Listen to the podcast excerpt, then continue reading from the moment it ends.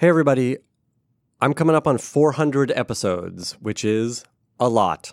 Uh, and I hope you will come celebrate with me. I'm doing a special live program uh, at the Dynasty Typewriter Theater to celebrate 400 episodes. Let me tell you this when I did 300, I did a live show. And to this day, I still feel guilty that it was like 16 white guys and two women and one person of color. And that's not great. Uh, and this was a couple years ago. So I'm trying to correct that with number 400, or at least apologize for it. But as it happens, I have the most amazing lineup of writers, including but not limited to Monica Breen, who's doing the Buffy remake, reboot. It's a remake, it's an extension of the brand. She put out a great uh, tweet about it, which you should go look for. Um, Alexandra Cunningham, who's doing the Dirty John TV show based on the hit podcast uh, Carly Wray, who worked on Westworld and uh, Mindhunter, which is a great show, and she also was doing one of these Game of Thrones spin-off uh, for HBO, which who knows if that is happening. Um, who else? Angela Kang, who's the showrunner for The Walking Dead. Jenny Hutchison, who has been on Breaking Bad and Better Call Saul, and she's doing the Welcome to Night Vale series. If you listen to the uh, episode with Chernold Edwards, and Christine Boylan. Uh, both of them are going to be back because uh, that was such a great conversation. I wanted to talk more with them. This is going to be a lot of fun. Uh, it's going to be at the Dynasty Typewriter Theater on Sunday, the 26th of August. We're doing a double feature. We're doing my 400th episode at 6 p.m.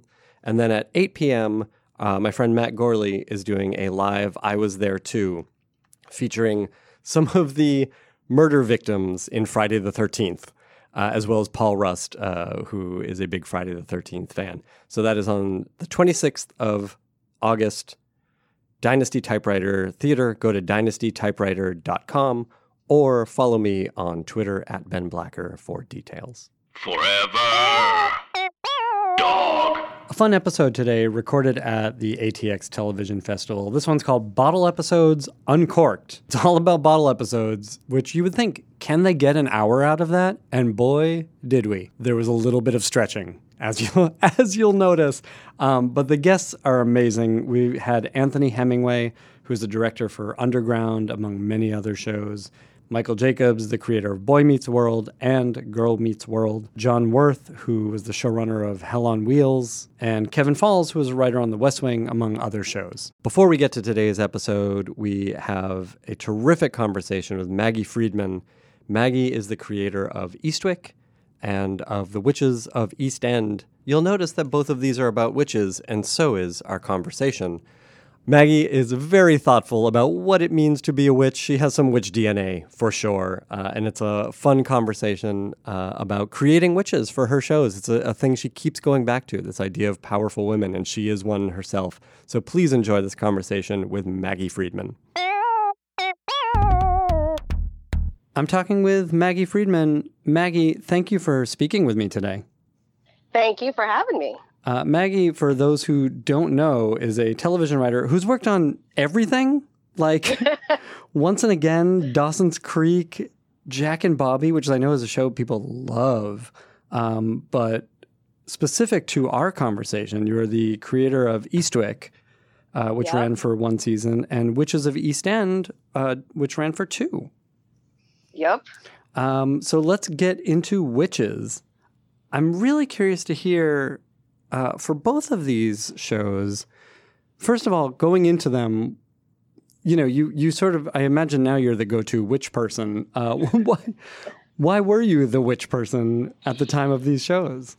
Um, well, at, at, the time, uh, right before I started Eastwick, um, I I was I was doing a pilot for Warner Brothers, and Susan Rovner, who's one of the executives there, she and I used to talk. We sort of bonded over our love of, of witches, and and it was always my dream to write a show about witches. I remember I was I was in film school when the show Charmed came on, mm-hmm. and and I remember thinking, oh no, now I'm not going to be able to create you know my modern witch show, which of course is, wasn't true. But so um, Susan and I used to used to talk about how much we love witches, and she they Warner Brothers had the rights uh, to The Witches of Eastwick, which was a movie I loved as a kid, and um, so uh, you know, I read the book and and started to develop the series. hmm And I, you know, yeah. That that's interesting. I mean, Witches of Eastwick. The first of all, that movie's not for kids, Maggie.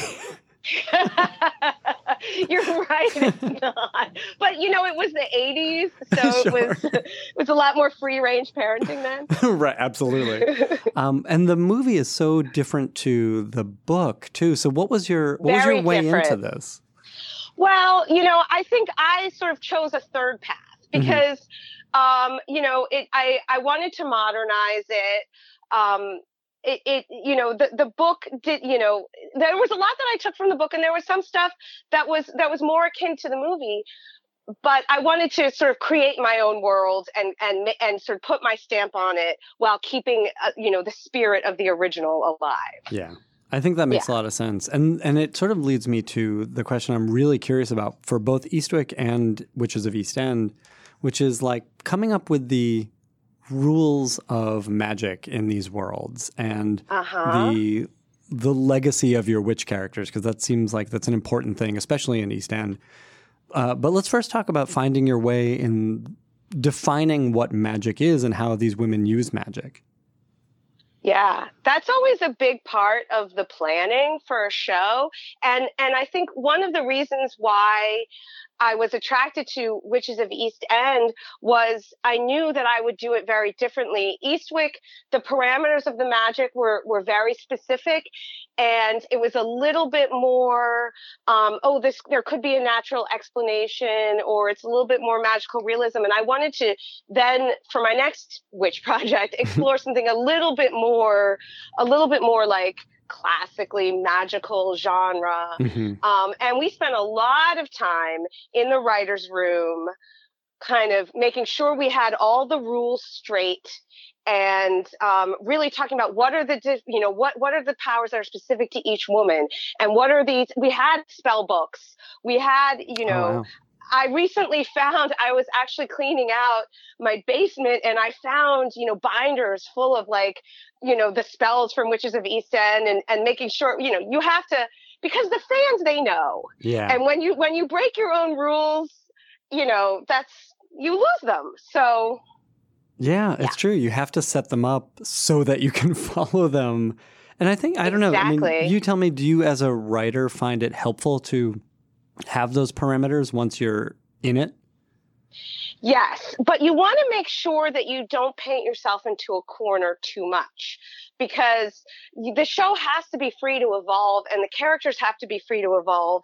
So you have to walk that line where where you you want it to feel like a coherent world that existed before the show started and will exist after it's over.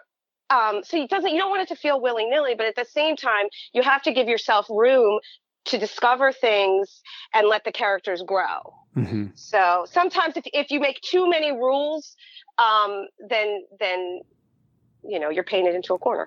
Yeah, I think I think that's a great way to put it. Right, you have to leave yourself a little wiggle room, but Yes, and also having those parameters creates drama, uh, which is exactly. That is true. when Yes. you're doing, you know, 20, 25 episodes of a show, you want you need that. if there's no limits on what they can do, and if new things are just constantly coming up, then it just feels it, it the, the conflict all goes away. Yes, So absolutely. yeah, Um, the other thing I wanted to touch on, you know, I, I Eastwick, um, both the movie and your show, was so much about these women being victims and uh, having power or finding power. right. Um, and I feel like that's you know that is core to the witch trope. yes. Um, can can you talk a little bit about that for both series and where the power for these women came from? Yeah, I mean, I think with well, with Eastwick, it's definitely these women who feel stuck in their lives, um, who feel a little bit stifled in their small town, people judging them. They don't know how to get out of their ruts, and when they discover their powers, that's how they kind of come into their own. Um, and it was a little different with with Witches of East End. That was, I think they, I wouldn't say they were victims, No. but they, I mean, they had their struggles and they had they had a history of persecution. These were witches who had been around for hundreds of years, Mhm. and they kept get part of the series, you know, lore is that they keep getting reborn, and they've, you know, they've been burned at the stake, they've been hunted down, but they keep, you know, rising from the ashes and gaining more strength. Um, so I, I love the the witch genre as yes, it's a metaphor for some of the the troubles that women suffer under patriarchy, but it's also about empowerment. Yeah. Yeah, for sure. And the other the other piece of it, which I, I'm finding really fun in this comic that I'm working on, is like the witch tropes are not so set as they are for like vampire tropes. So true. Um, So, what was the stuff that you got to play with and sort of find your own twist on? Do you remember?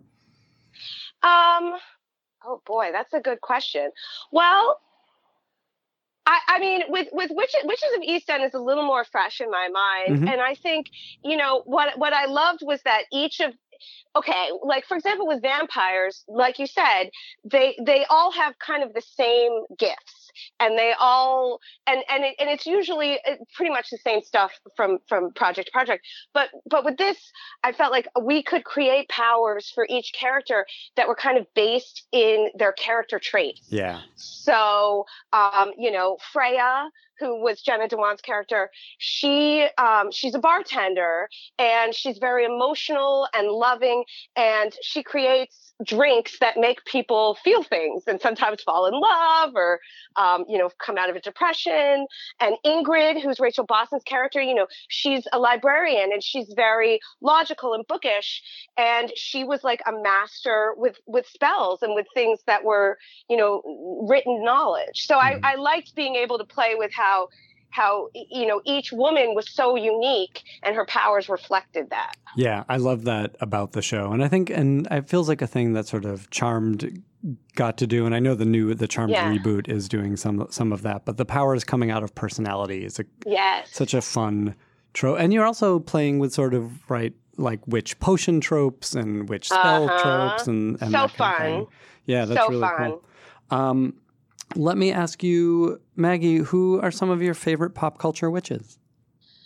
well when i was growing up um, when I would be sick, home from school sick, I would, in the middle of the day in Philadelphia, they would play reruns of Bewitched. Uh-huh. And so Samantha was like, she was my jam. right. Um, and, and I just, I just loved her so much. And she really inspired me. What was it? What was it? Because I look for me as a kid, I had a crush on Elizabeth Montgomery. That Right. that pretty got pretty much got me in. What was it for you uh, that you responded to? I thought she was so cool. I just loved how powerful she was and how smart she was. And yeah, like she was always getting into jams, but she would solve it, you Yeah. know? And I just thought she was the coolest. and of course, I love, you know, the Witches of Eastwick. And I love all my witches from the shows I've worked on. They're, you know, well, you had they're some. very close to my heart. yeah, you had some great witches, and you had some, you know, terrific actresses playing So those good. witches. Yes, love Um, them. That must have been very satisfying. Uh, where can people find you on social media? Um, I, I am on Twitter, although I, I haven't tweeted in a while. Uh, but but I'm sure I'll get back on there shortly. And um, I'm on Instagram too. Okay, what's your name on Instagram?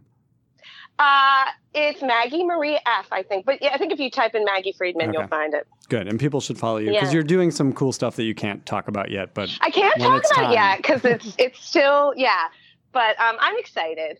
Cool. So, well, congratulations and good luck with everything. And thank you so much for taking the time to chat. Thank you. It was fun.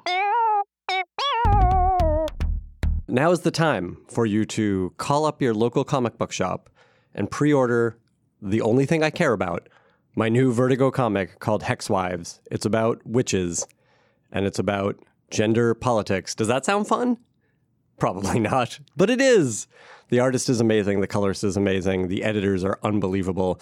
Uh, I'm just hanging on for dear life and hoping that people buy this so I can tell dozens and dozens of stories in this world. So please call up your local comic book shop.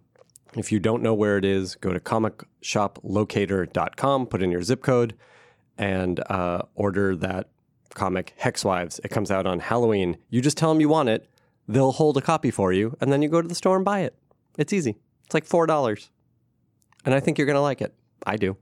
They write, they talk, and talk about what they write. Tune in tonight, or whenever the time is right. It's the Writers Panel with Ben Blacker, and it's starting now. Oh, yeah! If you are unfamiliar with the bottle episode, it is, as I said, generally a cost saving device uh, in which the episode takes place mostly or ideally entirely in one location or on standing sets using just the regular cast.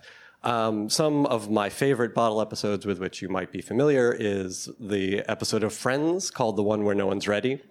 Right? Do you remember that one? It's the one where no one's ready. Um, it's the one. my favorite, one of my favorite jokes of all time is in that episode where, you know, Joey and Chandler are fighting for the chair. And Joey puts on all of Chandler's clothes because that's the opposite. it's not opposite. It's very funny. Um, the episode of Breaking Bad called Fly, remember that? Uh, that all took place in the uh, meth lab.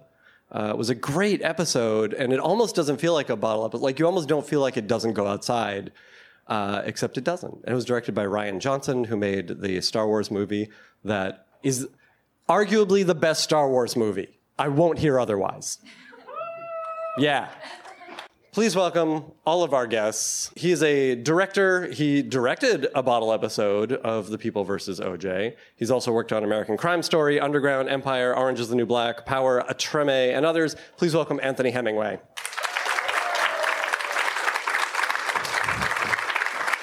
Please welcome the creator of Boy Meets World, Girl Meets World. He's done a bunch of bottle episodes, including Heartbreak Cory, Michael Jacobs.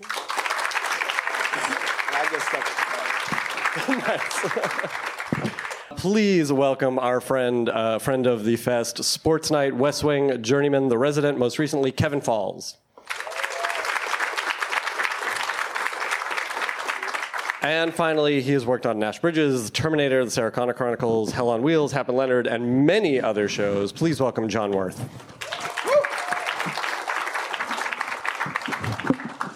Gentlemen, thank you for being here. Um, I said I wanted to jump off by talking to uh, you, Michael, about the multicam approach to a bottle episode. You know, a multicam sitcom doesn't often go outside, uh, but there are practical reasons to do a bottle episode, and you've done a couple of them. Can you talk a little bit about that? Sure. Uh, my very early experience with a bottle episode was when I was doing a show called My Two Dads.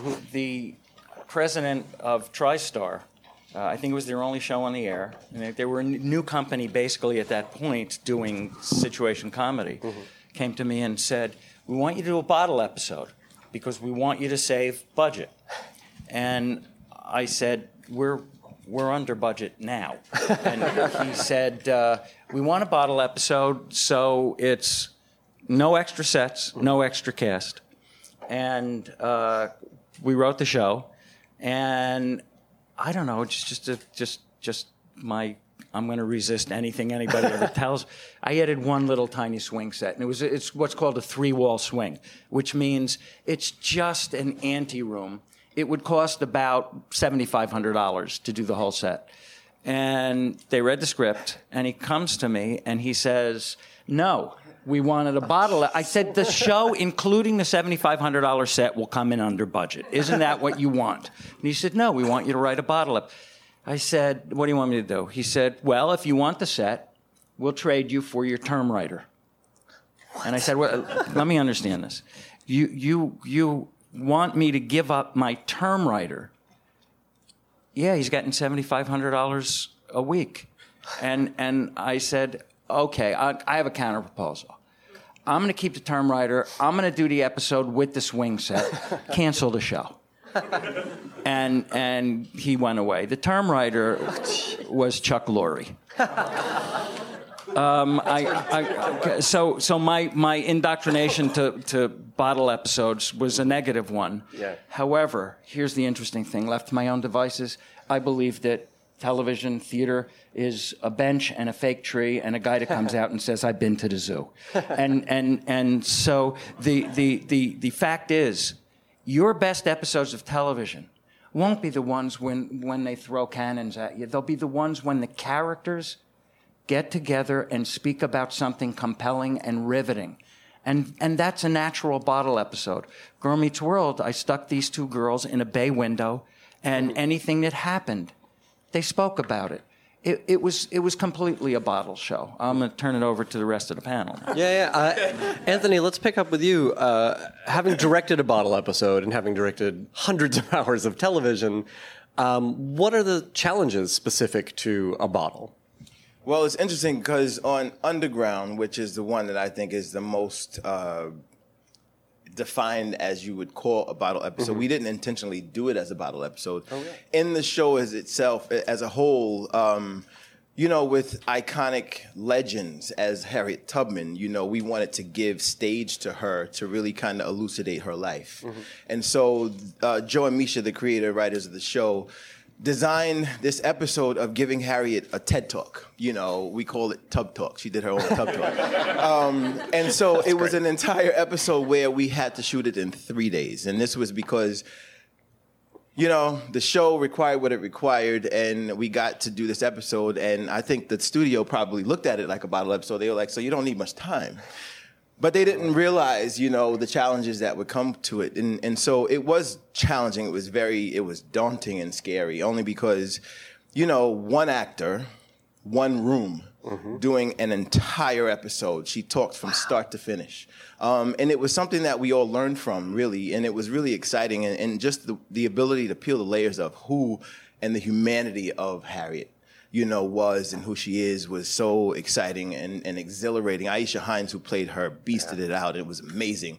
Um, and, and it was just fun to do it. I think just the idea of trying to figure out how to um, you know, sustain a visual experience Yeah. to the audience throughout the entire episode of just nothing but talking when we're in a day and age of we need bells and whistles to keep the excitement and, and attention, you know, and that was the challenge that we all were really excited about, you know, from script to screen. It was just a fun exploration and an experience.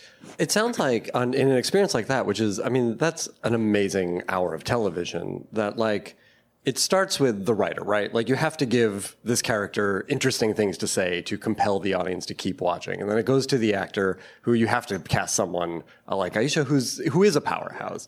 But then it feels like your job is like, how do I not mess this up? How do I keep them engaged? I was sweating. I, I, honest, I kid you not. As confident as I am in my everyday walk of life, I was nervous because it's the So thing. what- again, you think about you're like, okay, what am I going to do for one hour of television Mm-hmm. and make this exciting? You know, the first thing I had to learn was to get out of the way.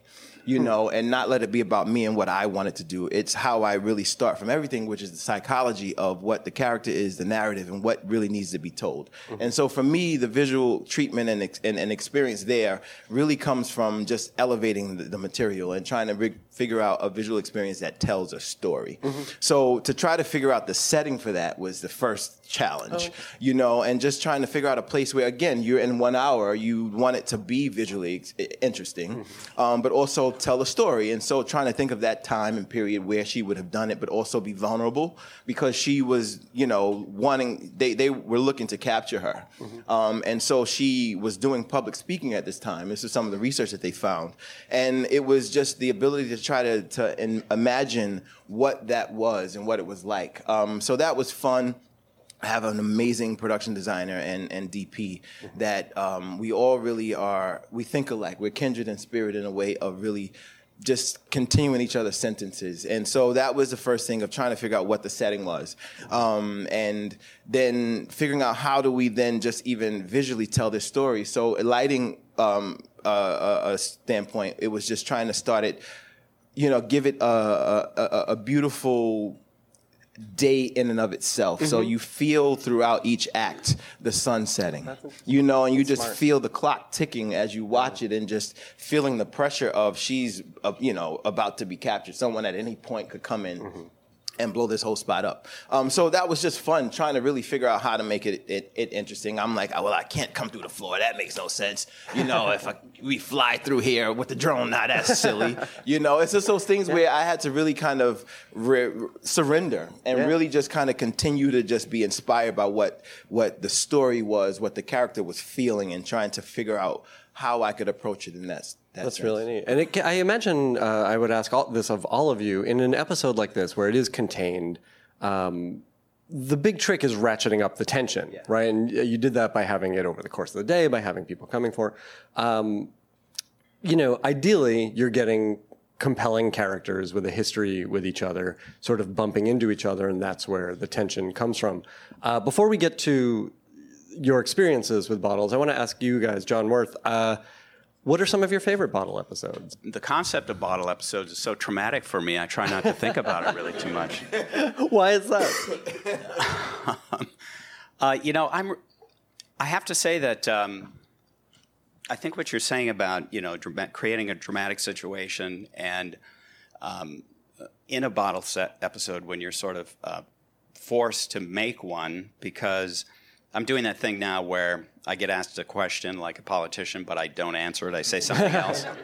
Um, I don't know is the answer to your first question. While you think about that answer, I'm going to ask you to put your phone away. Uh, I'm going to ask all of you to put your phone away. Usually that's part of the introduction, but just be here and enjoy it. Everything's being recorded. You'll get it later. Don't worry Yeah, about come it. on, really. John, please continue. Um, anyway, um, you know, the thing that drives bottle episodes is money. I mean, um, people that, that pay to make television shows don't want to spend enough money to make a television show, or they don't really want to spend the money it costs to make a television show, or give you the time that you need to make a television show. so we're all sort of working um, against those two, you know, terrible um, realities. And eventually, in the course of making a number of episodes, you get to a point where you've got to save some money. So um, these guys are right in that you you want to create a, a situation that's as compelling as you can make it. And uh, I'll just talk about one uh, bottle show that I wrote for the Sarah Connor Chronicles. Um, it actually starred Richard Schiff, um, and the concept there was, um, you know, the concept for a bottle show, as you know, everybody knows what that is, right? You're using your your home sets and you're using your cast, and you're trying not to bring in too many other people or elements that are going to crank up the the cost of the show. So um, on Sarah Connor Chronicles, we um, decided to have our characters grab a guy that was um, a watchmaker and throw him in a shipping container and then uh, accuse him of being somebody from the future. And so we, and that's a pretty, you know, intense conversation to have. And you need somebody, uh, an actor of the caliber of Richard Schiff, to really pull that off and make that scenario compelling. Um, uh, and he really held the screen. I mean, I watched it the other night in anticipation of this, so I could say that's my favorite bottle episode. it really was a great episode. I remember and that. um, and the twist on that thing was um, when we discovered very late in the episode breaking process, we were trying to figure out what the show was.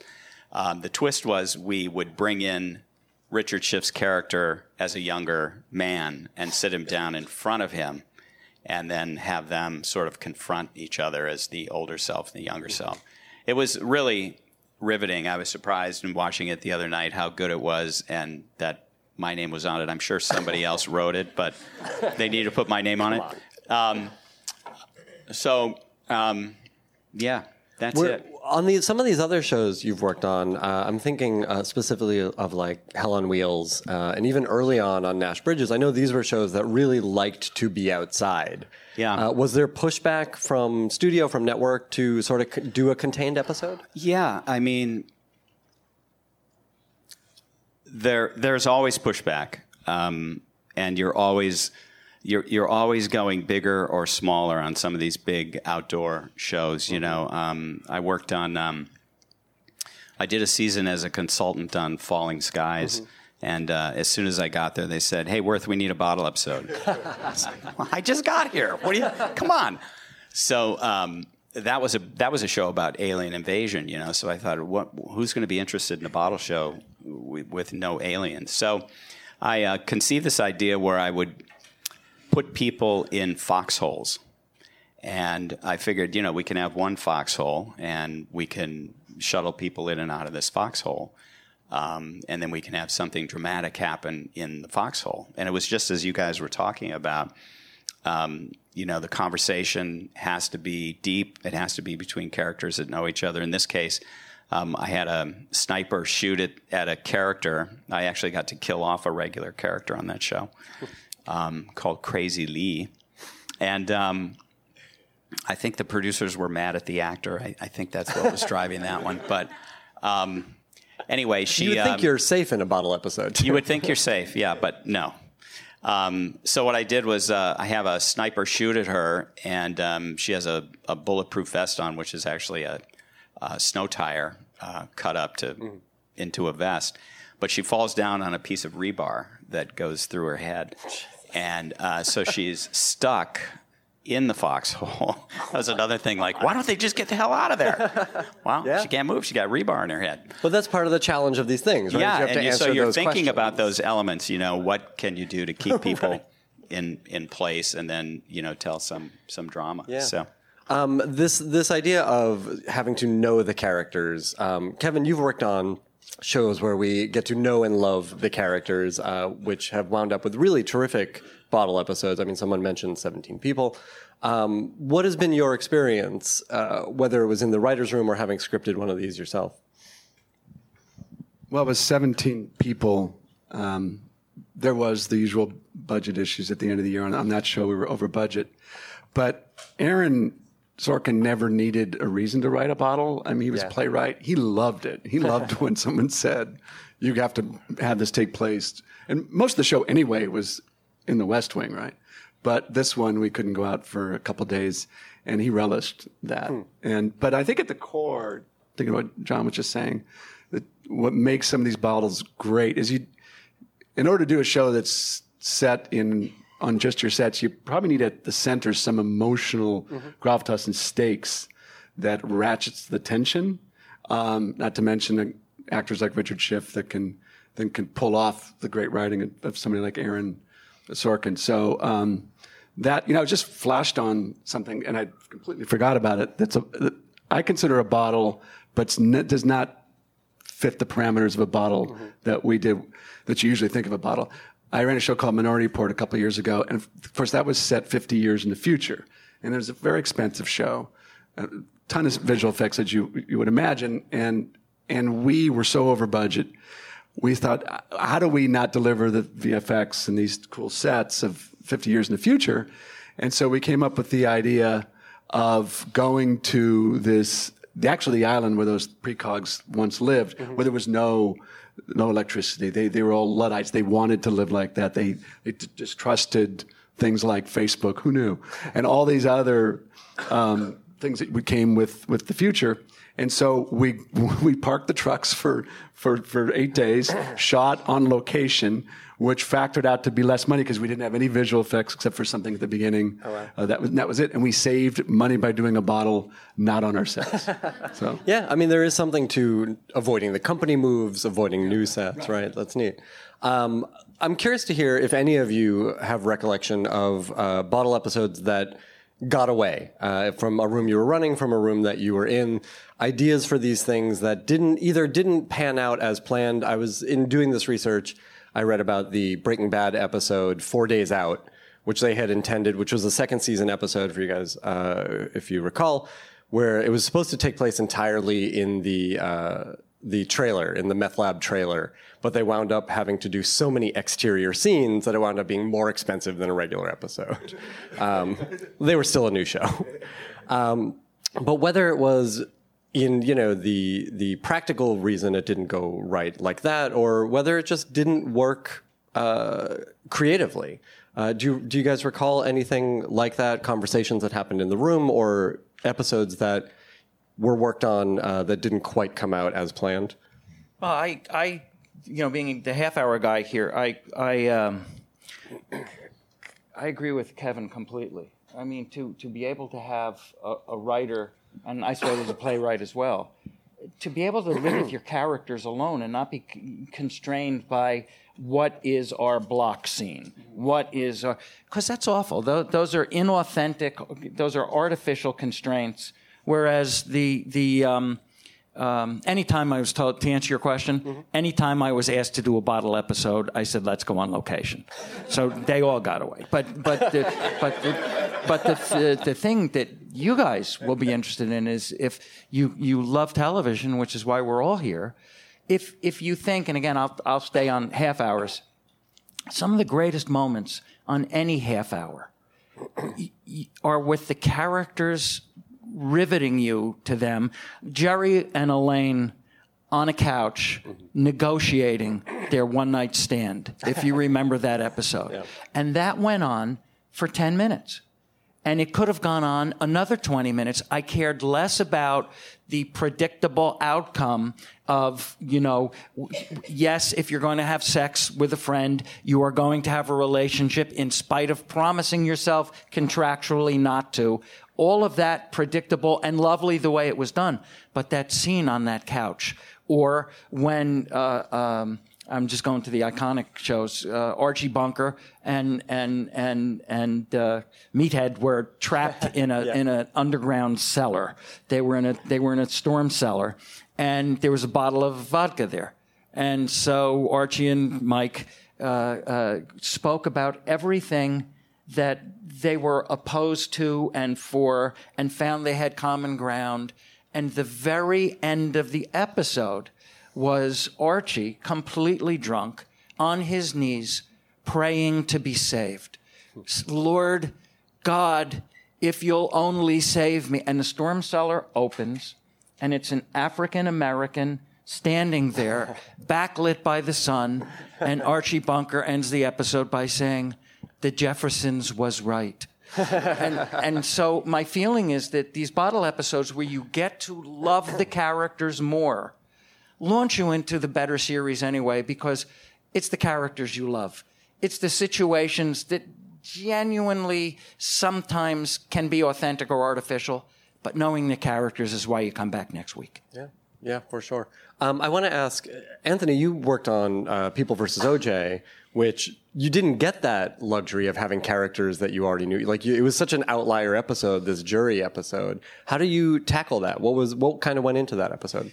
That was another one where it was like, what are we going to do with it? It was such a departure from kind of Yeah. the whole series, really, and what we're going to do. It was a way to really kind of bring some levity to the show, uh, give us a break and some uh, relief from just the the the monotony of being in court and all that stuff, and really kind of allowing it to to let the viewers partake in the mm-hmm. experience, you know, because the jury really spoke for, I think, just any person really paying attention to the to, to the series or just the case, you know, in a whole. So it was a ba- an, an, an ability to really kind of bring commentary into it, um, and that was fun because we had so many personalities that were involved. You could see who could deal with the pressure, who couldn't, um, and it definitely wasn't a battle episode, but it was contained within, you know, character sense. Um, But it was also n- characters we hadn't really lived with before, at which is a huge challenge. Yeah. Um, and that was fun only because like it, it, it required us to really dig and, and find the research of who, which you're not really supposed to know who the jury, the jury, the jury is personally. You know, it's it's breaking the code. um, but that was the fun part of just getting some personality into it, and it was uh, it was just fun because it became a lot more uh, just humorous, and we got to really dive into just what any person would feel and think and paying attention to. That you could case. change the tone a little bit. Are you, as the director of an individual episode like that, involved with the casting of those like Yes. juror characters, which are pretty major characters? Yeah, I was the producing director on the Oh. show, um, season one, and I actually had the episode where we were doing the voir dire and everything, and, Oh, and actually doing jury selection. So I was part of helping bring them in. Gotcha. And so you knew this was coming too, so you had to get people who were more than just like Yes. the good wife juries who just sit there. Which is hard because you want good talent, you want good actors, you Yeah. know, that can deliver what you know is coming. But then you get, depending on what level of actor you're asking, to sit there all nine other episodes and just Yeah. do nothing, you know. And so that was a challenge of getting them to come and, and just still be alive and, and, and a part of the experience. Uh, ben, I wrote a. I just reminded me, Anthony. I wrote it. I co-wrote an episode. No, I think I co-wrote an episode of Franklin Bash, which is a show I created with my partner Bill Chais, who's a lawyer, and he said that when he picked juries, that he knew he was going to win the case based on his jury, and I thought that's even before, so even before. The, the trial starts. He knows he's won. I thought that's fascinating. So we got to do that. We had to do a bottle. I wrote the bottle. It sucked. I looked at it recently because I thought, God, was that oh, good? I remember it was like John Landis directed it, and it was like John Landis was like pissed. Like here I am, I'm coming in the show. Where back in the day, where it was probably a little bit more of a scale show you wouldn't write now. And you're going, I, this is the show I get. And I, I apologize to the co-creator. I couldn't figure out what the hell it meant. Save money though. sure, you, you did the job. Uh, do you guys have questions for these folks up here? I want to make sure we get to your question. That's a good question. Have you accidentally created a bottle episode where the story evolved to just not leave the room? Yeah, I, when I'm not told to, I, I, it is my proclivity to make them plays, and and for me to to put to put to put the characters on a set and to let them speak. So when we did Girl Meets World, which was the the spinoff of Boy Meets World. Um, I wanted these two young ladies to come of age together in a window and everything that happened on the show, the next scene would be their reactions to whether it was do we actually love this boy? Do do do the things we are learning in the classroom pertain to us now or is history old and dusty? What what, what are we? And the best parts of the show were in the window. So the window started to take over the show. And, and as the audience grew, it told us that, yes, as I suspected, let's do it simply. That's really cool. Yeah. Yeah. Um, yeah. You know, uh, it occurs to me just as I'm listening to these gentlemen talk that in the sitcom world, I th- I think you you know the characters are so important and who you cast in those roles. And if you strike gold and you get the right people playing you know archie and meathead for example or anybody on that show really um, or even you know boy meets world. Um, you can invest in those characters and people will want to see those characters just sitting up here on a stage. You don't have to do anything just talk into a microphone will watch you. Careful. Um, it occurs to me that in most of the, the drama television that I work on, the concept of the show um, is is oftentimes bigger than the characters, and a lot of times in a writer's room, I think, to our discredit, maybe perhaps we don't have as much faith in our characters or maybe our actors to hold you in those seats while you're watching four guys on a stage in chairs. And so we want to balloon it out, you know, and give the audience something that they're going to stay with conceptually that um, on a story level is outside of digging deeper into characters. And I think what drives our bottle shows that I've been involved with, by the way, The Fly is the Mhm. answer. To, um, I had one glad cup you got of to coffee it. today, but two. Um, so um, you know the the bottle shows that that I've been involved with working on. I'm always trying to think what is the concept.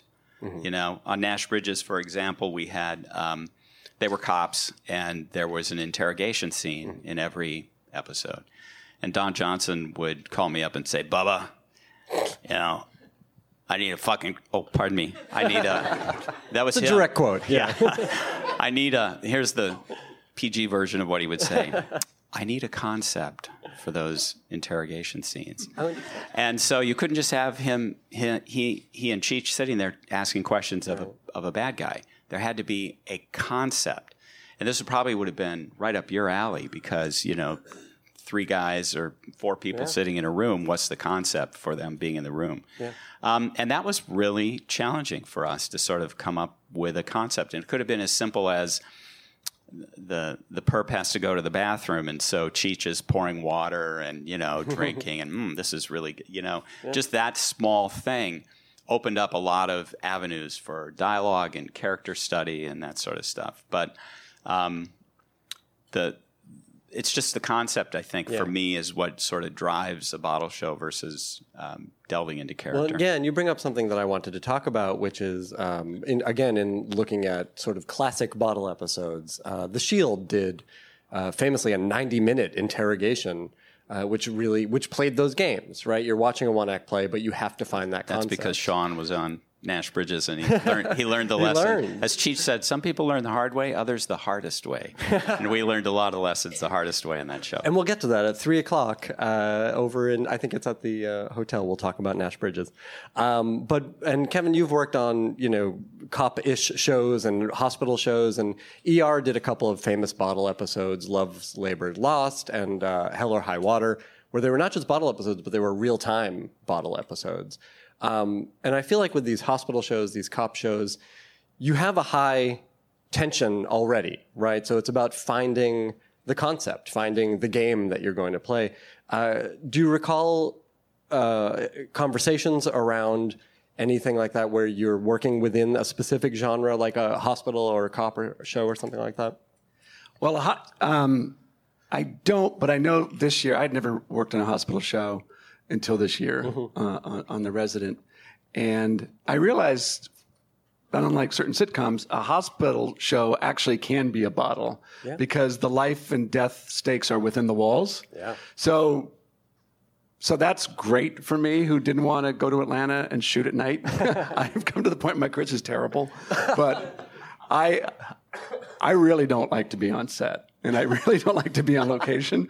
So I thought, okay, why don't I'm going to write a bottle for you? I called it a bottle, but I never started out to write the bottle. But I, I realized it's really more the, the that particular type of show lend itself to that. Uh, but it was basically it was called the elopement, and there was like four stories, and they all run in, they all run together. But it, it was it was a bottle. Right. But I think a hospital show lends itself to that. Yeah, the, the stakes are Yeah. ever present. The stakes are very immediate uh, in that way. That's interesting. Uh, there were a couple other questions. Yes? So, yeah, what are other considerations for writing a bottle episode, for turning your machine of a TV show into a one act play? Uh, are there uh, creative? I mean, we've talked about this a little bit, but have there been times? That's a good one. I mean, say that on the microphone.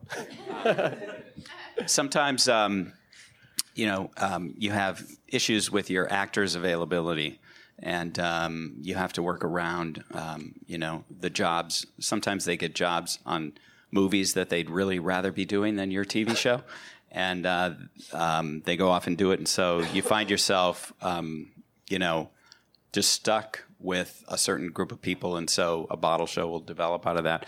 Also, again, I'm sorry to say that money drives this a lot of times, but I've been in many situations where um, I've realized I'm short on an episode, or I feel like I'm going to be short in filming, and it's getting toward the end of the schedule, and there's no turning back. And so you sort of look around and say, okay, what sets are lit?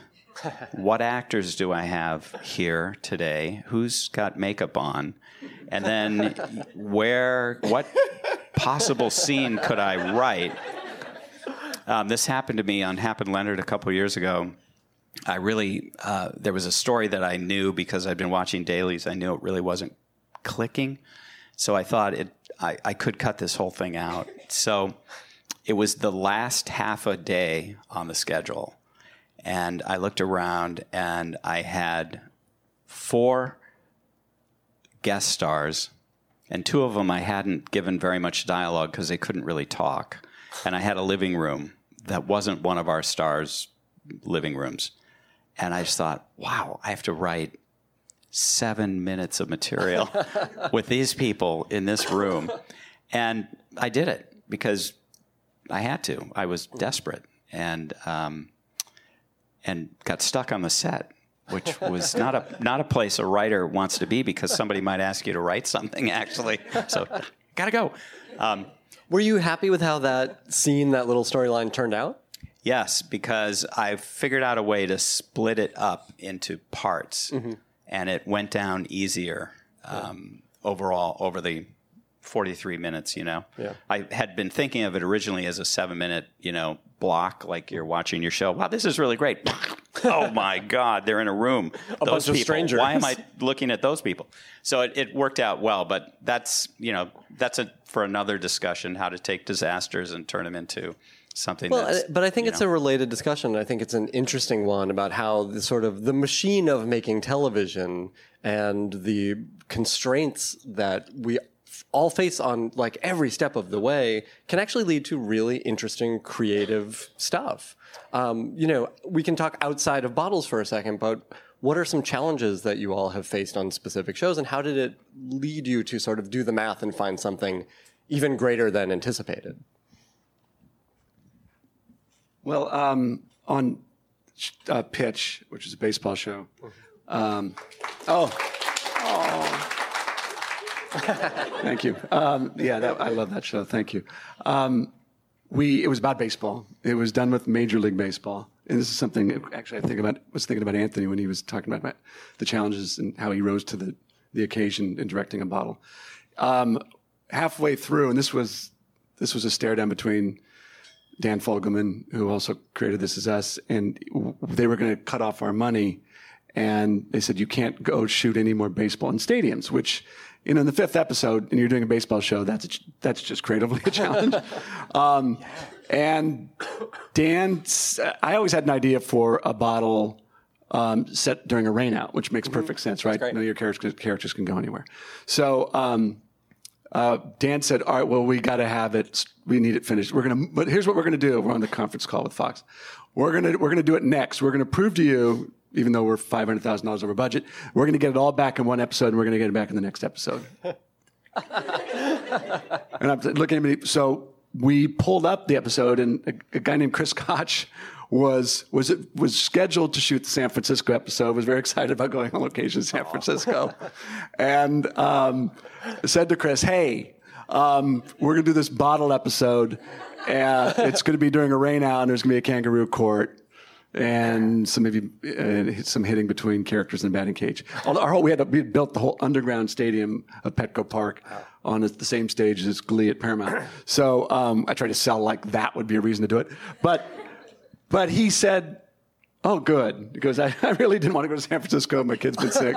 Um, this is perfect. And I think as a director, like sometimes with, with writers, you kind of like like the challenge of it because you really do have to like. You have to find ways that you can't just normally lean on. But it saved the rest of our season. We were able to go to That's San. Francisco and shoot more baseball. That's really cool. it is. I mean, to that point, I remember at the beginning of season two when Joe and Misha pitched to me the idea that they were writing one episode, a one woman show. Yeah. Uh, and I was like, yeah, right. Okay, sure. Um, and it was that thing of, I think, the challenge, especially when it came, it was the last episode we shot in season two. And like I said, we shot it and we only got three days because the studio wasn't giving us any more time or money. And by the time we got there with enduring all of the you know the adjustments in schedule from the storms of the the southeast region and all that that really just throws your whole season Yeah. up like a game of pixie sticks and you're trying to figure out like okay what do we do? And finding those solutions of trying to persevere. Um, you know three days to shoot an episode it was daunting. I mean i think initially you're you think the first thought one set one person? Really? Wow. It's boring you know um, but to realize that the challenge that came from that was the exciting part and i felt like i got to do some of my best work because it really forced me to really think and to dig and to find the ways of being inventive and and and making this come alive. And and it was such a special episode because you know even one hour didn't give uh, the justice to really understanding, learning, and knowing about Harriet Tubman and all that she gave, but the ability to break her down and humanize her in a way where we get to see someone who's a matriarch, who's a legend, and and and see her fear, see her, you know, go through the things that is that's normal that we all go through. Really humanize her in a beautiful way, and that was the fun part of I think really trying to. To figure out how to achieve a special episode. Yeah, that that's really neat. Did you did your approach to that episode change the way you might approach just a normal TV episode going forward? Yeah. Really? I mean, I've always loved to even want to do theater and be on Mm-hmm. the stage. I love going to the theater, but I've never directed it. And so it was just the thing of like, this is really one person, one stage. I had to keep saying that to myself. Um, uh, what am I going to do? Um, and it was just, and I had no time to think about it. That was the other thing. You know, it was at the end of a season. We were all exhausted. You know, uh, it was just really finding and digging deep to again to continue to be that motivator and that cheerleader for everyone else to to finish and cross the finish line with the most, um, you know, same passion that you started with. You know, when we're all beat down and tired, um, and to to to create the safety net for this one person, this one actor. I told her when we cast her. I mean, I'm friends with Aisha, but I told her I said you're gonna come in here, and because I knew about the episode before we started, so when we were casting her, I was like, I want you to come into this audition and uh, kill it and knock it out of the park.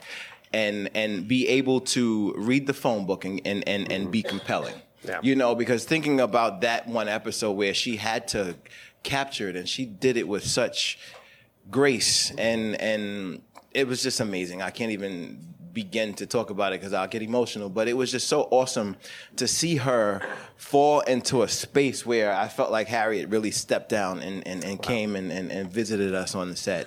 Um, it was just the, i- i- beyond. I Yeah. mean, she took what was given to her, the roadmap of the script, the support I gave her, and just knocked it out of the park. Yeah, and that's what you get from an episode like this, right? Is if you have a great actor, you want to let that person like it's it's like watching an action movie, even when it's just one person standing there talking.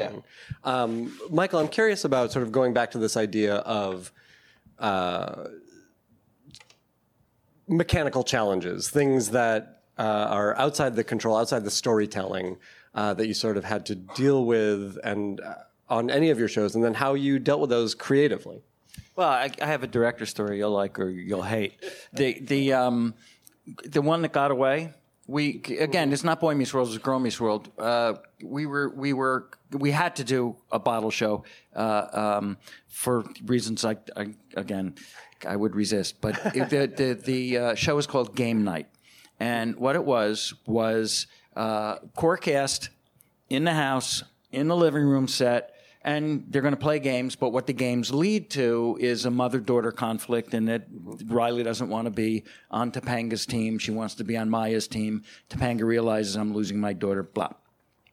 Easiest show, easiest script in the world. Um, I hired a first time director because it's a bottle show. And and what could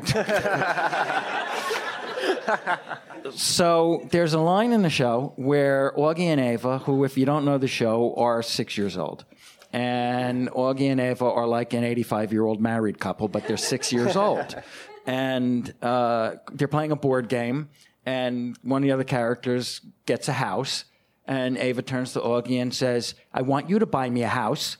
And Augie says, Get off my back. And, and so that's the line the kids do the line. Beautiful. It was the, it was the first thing we shot. I say, move on. Director says, and he's a lovely guy. I don't think we have it. And I go, no, no, I'm the one who says, I don't think we have it. And that's what I always say, I don't think we have it, but I think we have it. Because, see, what happened was the audience laughed, and it was a sharp laugh. It was one of these wonderful sharp laughs. So we have it, and we need to move on. And he said, let me just shoot it one more time. And, okay. 40 minutes go by. That's one line. 40 minutes go by. I got three hours to shoot an entire show. I'm actually looking at my watch. 40 minutes go by. The producer of the show is a guy named Frank Pace. Frank Pace is a veteran. He's in New York shooting the Murphy Brown reboot now. Frank Pace does not suffer fools gladly. and Frank Pace is looking at me, and Frank Pace guy talks like this. He talks like this a lot. He said, and he says to me, I think we have it too. I think you should get out there. And I said, I don't think I can get out there because there's an organization called the DGA who won't like it if I go out there. We have, this goes on and on, we have about 50 minutes left to get about 20 pages of a show. And, and Frank comes over and says, The DGA called me. They want you to get out there. and so I, I, I put this this show called Game Night. If you ever watch it in reruns, I put this thing. I might. I was like the Tasmanian devil, and we got an entire show in about a half an hour. And and it can it can it can absolutely get away through any series of mechanical flaws. The lovely thing about television is when you watch it, you know how you see all of these credits at the end, and you think, how does this little half hour take this many people to do it? If one of those people does not do their job correctly, a show, be it a bottle show or not, will get away. so it's worth watching the credits and, and in, in honor of those people. Uh, I think about that, yeah. and- And John, I wanted to come to you because I think about like Michael, you're working with children a lot. John, you were working with horses and stuff. Like, Yeah. there's all this unpredictable, all these unpredictable moving parts. I just remembered. Uh, this is an. I'm sure this will come up later in the Nash Bridges. Uh, it, it's terrible to be on a panel and talk about another panel that you're going to be on later. It's like a sneak preview, Um, though. It's fun. Speaking of animals, um, I'm just reminded that we we had to do a bottle show on Nash Bridges, and so I came in and I said, um, and in that show, Cheech's character had a private detective business on the side. So I, I walked in the writers' room. And I said, "Okay, I've got an idea. There's a movie star chimp I just watched this episode. that gets away, and Cheech is hired to get the chimp, and the chimp is like, you know, is a movie star, so he's a real bad actor. And the name of the episode was Get Bananas, and um, and so they bring the chimp in, and they put the chimp in a holding cell in the police station, and Cheech interacts with the chimp, and how funny is that going to be? That's going to be hilarious. so it writes itself. yeah, it writes itself. So we wrote the script, and it was pretty funny, I have to say, um, for non-comedy writers. and uh, the whole thing went south because we delivered the script, and we were doing this episode in the first place. Going back to something I said earlier, Don was not available for whatever reason, um, and he read the script. So he calls up and he goes, uh, Yeah, uh, the script is hilarious. It's really funny. There's only one thing wrong with it. Well, okay, what is it? That chimp would fall in love with Nash. We went, What? So all of a sudden, Don wanted to be in the episode, and he wanted the chimp to fall in love with him and not Cheech. So, so that episode, which started out as a chimp in a cage in a police station, turned out to be the chimp was running all over San Francisco, and we, I mean, it cost a fortune to make that episode. It was crazy. Ridiculous. So nuts. Uh, working there- with horses, though, is also yeah challenging. I mean, any animal, right? I, Yeah. There are. I, I was looking at this. Uh, there are sort of like scenarios that bottle episodes fall into. Uh, the sinking ship scenario, the Groundhog Day loop. Uh, the locked in a room or locked on a plane, the die hard on a something, and of course there's the chimp in the jail cell scenario, which famously every series has done. Um, I want to wrap up by asking, yes, I just wanted to, to. I remembered one actually. It was actually a bottle episode. I did an episode of Community, which was called Epidemiology. It was the Halloween the episode. The zombie episode. and talk about challenges. You have all the egos of great talent in one room the entire episode. You Especially know- on that show. Yeah, you know, normally when they all have their own, you know, moments right. alone, you know, this was an episode where they all had to come together and work together. Day in and day out, Yeah. of, you know, the few days that you get, the few hours you get to, to make a comedy, um, uh, and that was really interesting because you have the greats from like Chevy Chase down to the young ones. You know, at the time, Donald Glover, who was really kind of beginning. And so you see all of this, and they're all amazing. And it's just trying to give attention to all of them because they all need to shine and they have their moments within the piece.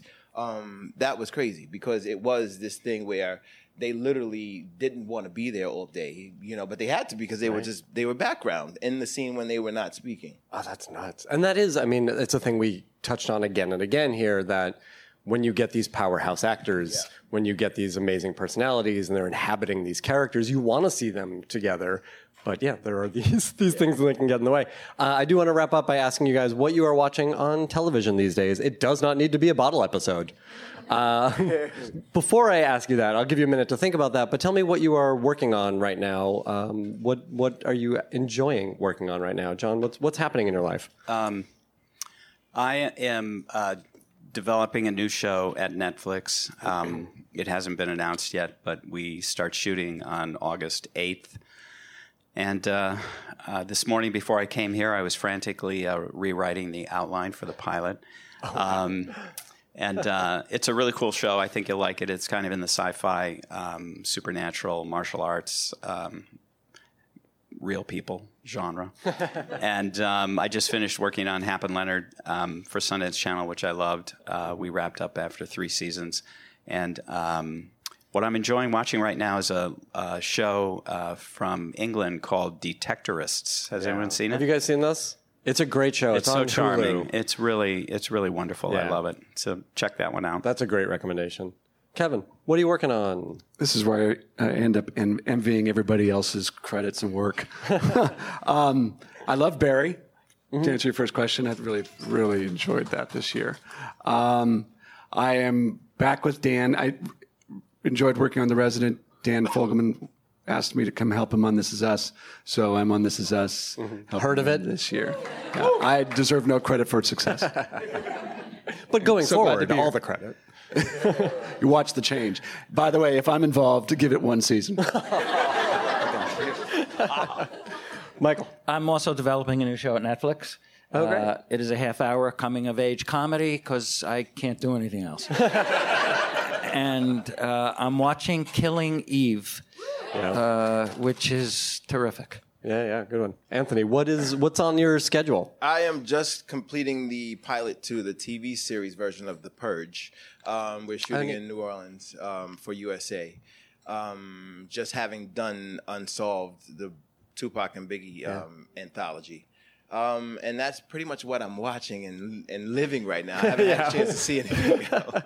Did you have to do the deep homework? Like, did you have to go and watch the Purge movies and all this Yeah, stuff? I mean, I'd seen every one of them. Um, so I did go back. They're better than you think. and no joke. and review them and and and look at them differently than Yeah. I did as I think just watching them before I knew I was going to work on them. Interesting. Well, that that should be cool. Look forward to it. Thank you guys all so much for being here. Please give a round Ben. of applause to all of our panelists. Thank you.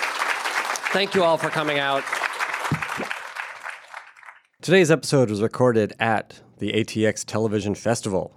If you like this release and are interested, please subscribe and download ATX's The TV Campfire podcast, as they're releasing additional panels from the festival there. Stuff you won't hear here, because we don't care what actors say, but they do. And maybe you do.